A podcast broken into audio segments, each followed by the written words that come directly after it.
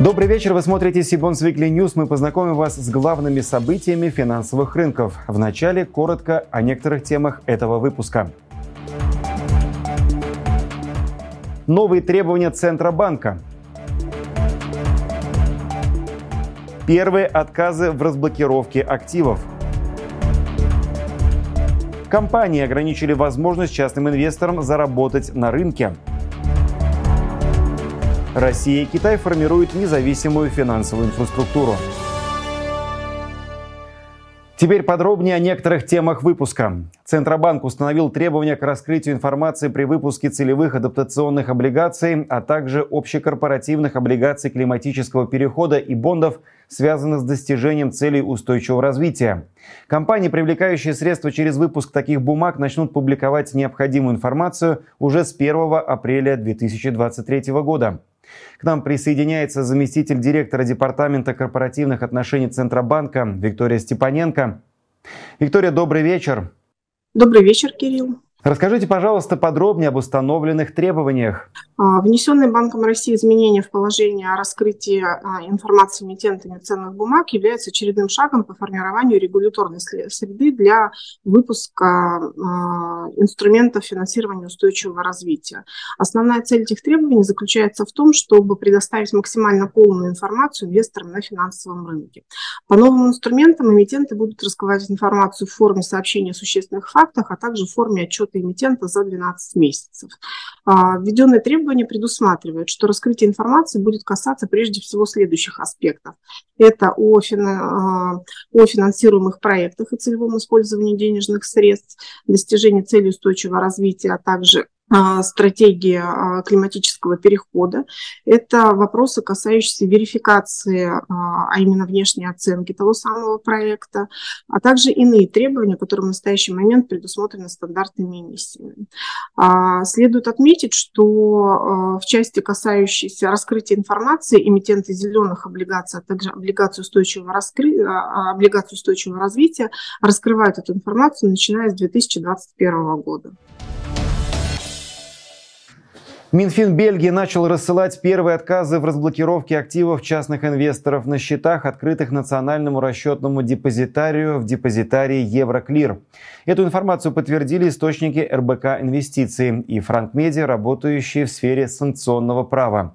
Пока речь идет только об обращениях юридических фирм от имени частных инвесторов. Уточняется, что такие отказы получили уже несколько юридических фирм. В одном из ответов регулятора Бельгии указано, что ведомство не может санкционировать выдачу средств, размещенных в НРД и замороженных в Евроклирбанк. В качестве обоснования бельгийский Минфин привел следующие причины, цитирую, Запрос не касается продажи позиций на замороженных счетах НРД в бельгийском финансовом учреждении, а является запросом на перевод денежных средств за пределы Евросоюза. Кроме того, регулятор указывает на тот факт, что клиент юридической фирмы, цитирую, не продемонстрировал, что операции, контракты и другие соглашения, заключенные с НРД или каким-либо образом связанные с НРД, были прекращены. За комментарием по этой теме мы обратились к независимому аналитику Дмитрию Адамидову. Добрый вечер, Дмитрий. Добрый вечер, Кирилл. Как вы считаете, имеет ли шанс на разблокировку активов другие инвесторы, в том числе подавшие заявки в индивидуальном порядке? Вы знаете, я думаю, что шанс, безусловно, они имеют. Вопрос только в том, что вообще исторические взаимоотношения российских и западноевропейских кредиторов, в какую бы сторону это ни происходило, они всегда очень тяжелые. Но мы не будем вспоминать держателей французского царского долга, которые получили деньги только в 1996 году, э, одолжив их где-то в 1906. Да? Но в целом э, очевидно, что Евроклир не торопится, он э, действует, в общем-то, в режиме итальянской забастовки, все сильно перепроверяет, очень медленно, так сказать, вообще удовлетворяет заявки и к любой формальной причине может прицепиться и их остановить. Поэтому я полагаю, что процесс будет идти, но будет идти несколько лет, и я боюсь, что частные инвесторы здесь будут в конце очереди. Решив пойти по пути ограничения раскрытия информации, компании таким образом снизили возможности розничных инвесторов по участию в размещениях облигаций. Об этом сообщила директор департамента по работе с эмитентами Московской биржи Наталья Логинова на третьем российском форуме по финансовой грамотности «Просто капитал». В частности, она отметила, что доля частных инвесторов на первичном рынке облигаций снизилась с 25 до 10 процентов, и причина этого – высокий порог входа в первичные размещения. Многие российские компании ограничили объем раскрываемой о себе информации. Они могут выходить на долговой рынок без проспекта, но в таком случае предлагать свои облигации только крупным инвесторам с минимальными разовыми вложениями в 1,4 миллиона рублей в одну бумагу. Конец цитаты.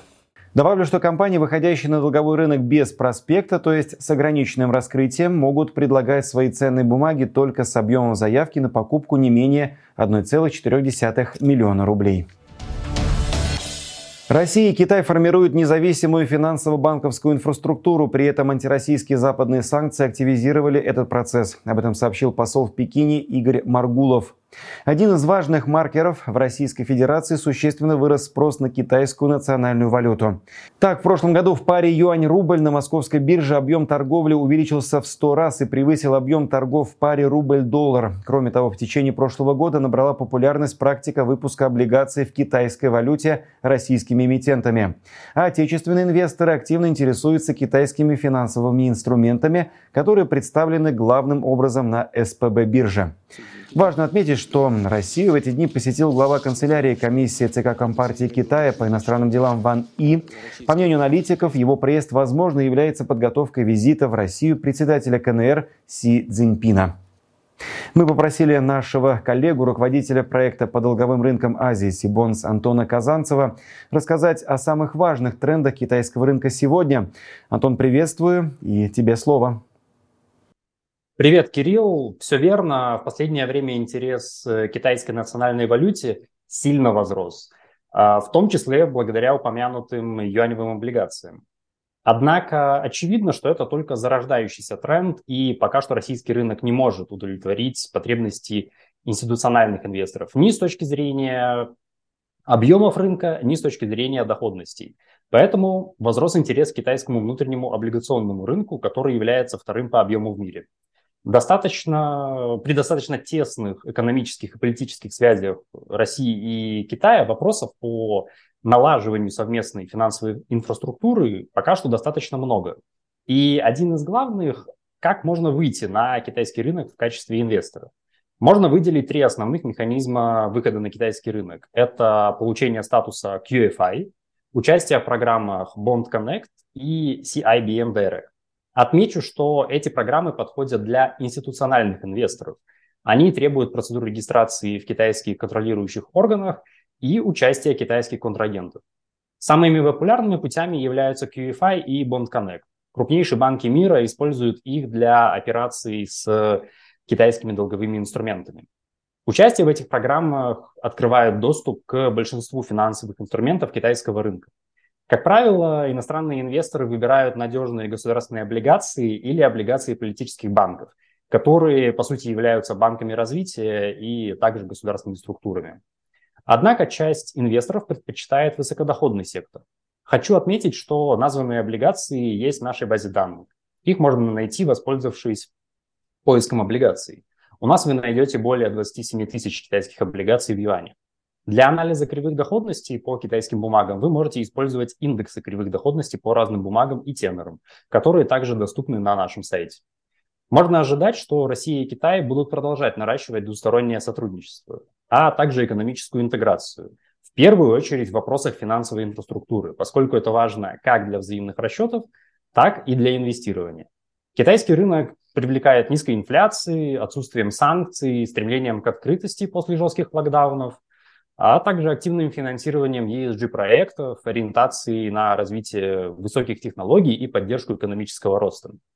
В заключение вспомню китайскую мудрость, которая гласит, что путь в тысячу ли начинается с первого шага. Будем рады, если ваш первый шаг в сторону перспективного китайского рынка будет сделан вместе с командой Сибонс. 20 февраля Сибонс провел онлайн-семинар с представителями ООО «Калужский ликероводочный завод «Кристалл», который готовится к дебютному размещению трехлетнего выпуска облигаций в объеме 300 миллионов рублей с ежеквартальным купоном в рамках программы биржевых облигаций объемом 10 миллиардов. На текущий момент компания реализует свою продукцию практически во все федеральные региональные торговые сети. Кроме того, эмитент занимает прочные позиции в Калужской области, а также в стратегически важных крупных регионах сбыта – Москве и Московской области. Рейтинговое агентство «Эксперт РАН» в ноябре прошлого года присвоило ООО КЛВЗ «Кристалл» рейтинг B+, со стабильным прогнозом. Мы видим достаточно сильный э, стремительный рост э, входа на рынок. 2018, 2019, 2020 года, э, вплоть до 2021 рост составлял э, в два раза приблизительно. Вот. Возможно, он был бы и больше. Это, в частности, сковывалось тем, что достаточно э, не быстро предприятию удалось заручиться поддержкой банков, выйти на получение банковских гарантий. Ну и как только банковские гарантии были получены, а, система работы была уже к тому времени достаточно хорошо отлажена, и производство начало стремительно увеличиваться. Во вторник, 21 февраля, мы побеседовали с представителями АО «Бизнес Альянс», одной из крупнейших независимых лизинговых компаний. Организация планирует дебютный трехлетний выпуск облигаций в объеме 500 миллионов рублей в рамках программы биржевых облигаций объемом 10 миллиардов рублей. Рейтинговое агентство «Акра» в августе прошлого года присвоило рейтинг на уровне Double с прогнозом стабильный. С точки зрения бизнеса мы очень э, трепетно относимся и к прибыльности. Э, мы не платим дивиденды, вся э, бенефициар всю прибыль оставляет в компании. Соответственно, мы всегда прибыльны.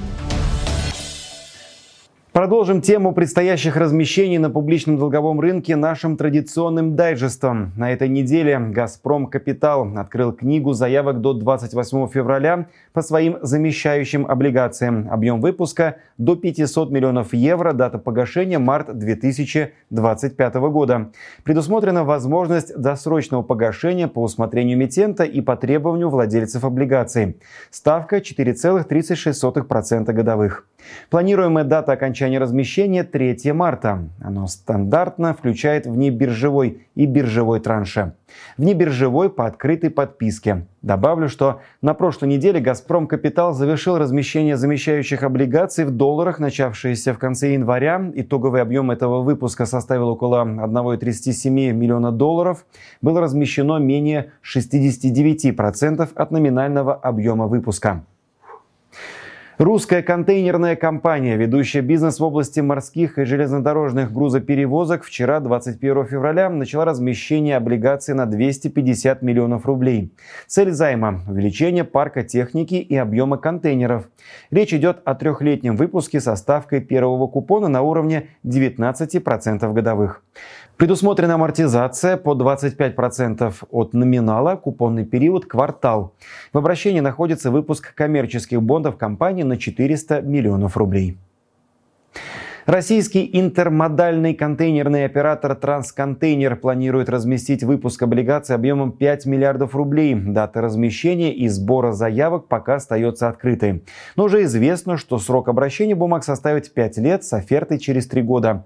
Предусмотренные квартальные купоны в настоящее время в обращении находится один выпуск облигаций компании объемом 10 миллиардов рублей. Сейф Финанс, дочка казахстанской финансовой компании Сейф Ломбард, 28 февраля планирует провести сбор заявок на дебютный двухлетний выпуск бондов объемом не более 700 миллионов рублей. Деньги привлекаются для активного масштабирования бизнеса на всей территории Казахстана. Техразмещение займа запланировано на 2 марта. Ставка будет определена по итогам букбилдинга. Наконец, в начале марта девелопер Glorex планирует провести сбор заявок на облигации объемом до 1 миллиарда рублей. Ориентир ставки первого купона не выше 14,5% годовых. Купоны квартальные, техразмещение запланировано на 10 марта. Отмечу, что детальнее об эмитенте и его предстоящем облигационном выпуске вы сможете узнать из онлайн-семинара, который Сибонс проведет на следующей неделе 28 февраля. И это все новости на сегодня. Чтобы не пропустить анонсы предстоящих конференций, онлайн-семинаров и новых выпусков Сибонс Викли, не забудьте подписаться на наш канал, а также на телеграм-канал Сибонс. Я же прощаюсь с вами. До встречи в следующих выпусках.